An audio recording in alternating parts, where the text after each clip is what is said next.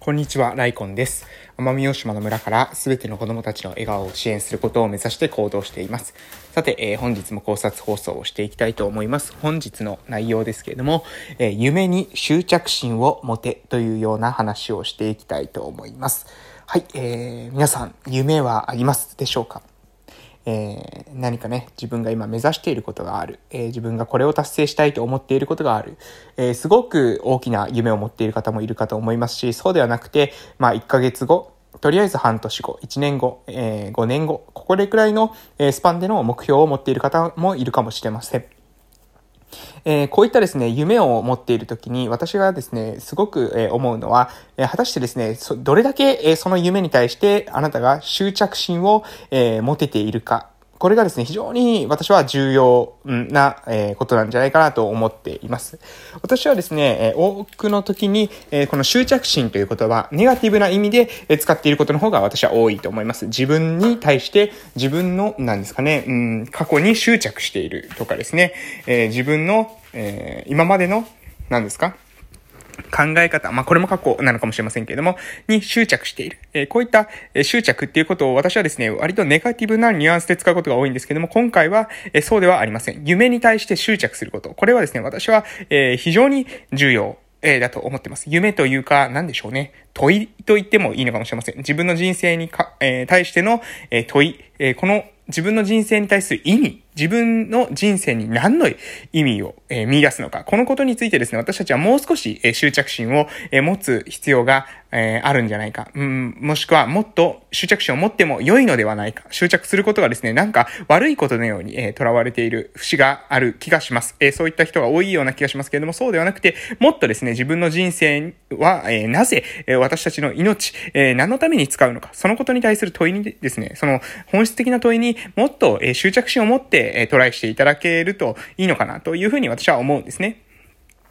で、えー、っとですね、なぜこういった話をするのかというと、えー、っと、私がですね、そもそも私のその生き方の考え方としてですね、私はですね、えー、自分が達成したいこと、自分の人生の方向性というのは自分で決める必要があるというふうに、えー、思っております。思っておりますというか、もうこれはですね、ほとんど、えー、確信、私の中ではもう決定事項と言っても、えー、過言ではありません。私はですね、えー、ただ、ただ、えー、生きていく。ただただ命がある。ただただ心臓が動いている。うんえー、毎日毎日、えー、ご飯を食べて眠ってという生活ができるっていうことをですね、えー、生きているというふうには考えないわけなんですね。そうではなくて、えー、ただただ生きるのではなくて、えー、なぜ生きているのかという問いを持つ。自分の人生に私はこのために生きているんだというような、私の人生の方向性、命の使い方、これを私は使命感を持つっていう風にも、え過去配信の中で言ってると思いますが、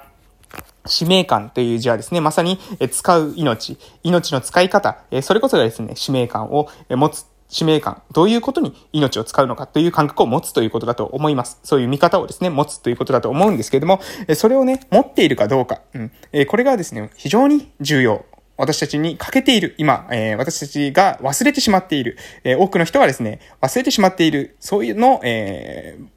重要な人間が持たなければならない重要な部分だけれども多くの人が持っていない、持てていないものなんじゃないかなと思ってます。うまくですね、言葉にできていない。私の中でもまだ、えー、なんですかね、綺麗に、えー、皆さんにお伝えできていない。私の中では、えー、伝えたいことはいっぱいあるんですけども、それをね、どういう風に表現したらいいのか、今ね、こう考えながら話してて、えー、なかなかね、えー、これをどういう風に伝えたらいいのかなっていうことが言語化、えー、十分にできてないんですけども、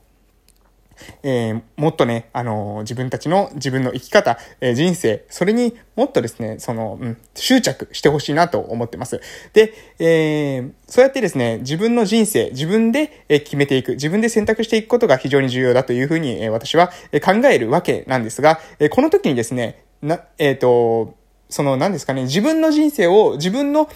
きなように生きていい。だからですね、なんだろうな、うん、ただただ、あの、自分のその気ままに、その気分のまま、え今日は調子がいいからとか、今日の気分で、えー、こうこうっていうような人生の、え、選択の仕方っていうのを別に私はですね、推奨しているわけではないんですね。そうではないんです。私はですね、やはり、え自分の人生に対して問いを持ってほしい。もっとですね、自分の人生を深く捉えてほしいんです。えー、っとね、私の周りでですね、ちょっとあの、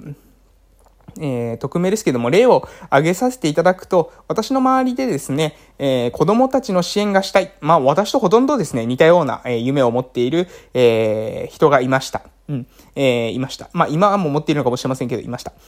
けれどもですね、その人の、その、何ですかね、そこに向けて、その子供たちの支援がしたいっていうことに向けて、今のですね、その人の行動がどういうふうに繋がっているのか。これはですね、私にはこれ全く、えー、わからない。そしてですね、その人に、えー、尋ねた時にも、その人の中でもですね、言ってることがですね、全く繋がってないんですね。あの、そ、気持ちとしては、えそういうことがしたい、え、子供たちの支援がしたいというふうには言っているんだけれども、そのために、え、じゃあ今何をしているのかというと、別に何もしていなかったりするわけです。つまり、え、理想としてはこういうふうになりたいっていうふうに思っているんだけれども、そこと今の自分っていうものが別にですね、その繋がっていないんですね。えそうなってくると、私はそれは、うん、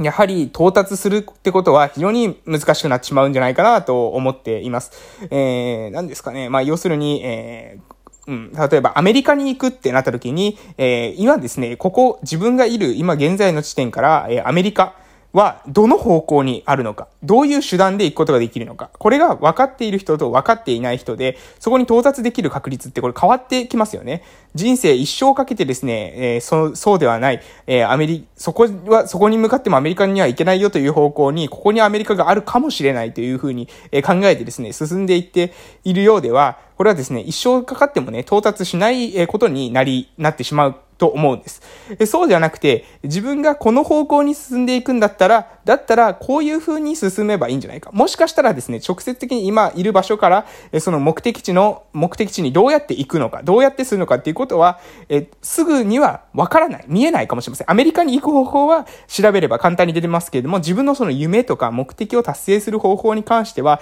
もしかしたらですね、今の段階でえ考えてもわからないかもしれません。でも、私が大事、重要だと思うのは、問いを持つことですね。やはり仮説を持つことと言い換えてもいいかもしれません。自分の中で、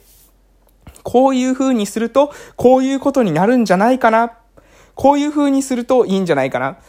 こういう風な自分の中での仮説問いですね。これを持っている人と持っていない人がいます。で、持っていない人っていうのは、こういう風になりたいっていうことはあるんだけれども、そのために、じゃあ何をしようかっていうところがもう完全に抜け落ちている。そうすれば、やはりですね、それを達成していくことはないんですね。達成していくことは難しいと思います。そしてその人は、うーん、やはり私が見ている限りではですね、あの、忘れてるんですよね。毎日、えー、何ですかね、こうあえて改めてえ話すと、え子供たちの支援がしたいなんてことを言うんですけれども、毎日のその日々の生活、行動の中ではですね、そのような様子っていうのは、これはですね、一切見えない。もうむしろですね、私からすると、え非常に、なんだろう、え気分屋というか、自分のやはり快楽を追い求めているし、えきついことがあったらすぐ逃げる、みたいなえことに私は見えてしまいます。なので、えそうするとですね、やはり目的に向かってですね、全然、え積み上がっていっていない、積み上がっていない、言っていないというか、そもそもですね、目的っていうことを、え忘れているようにさえ、え見える。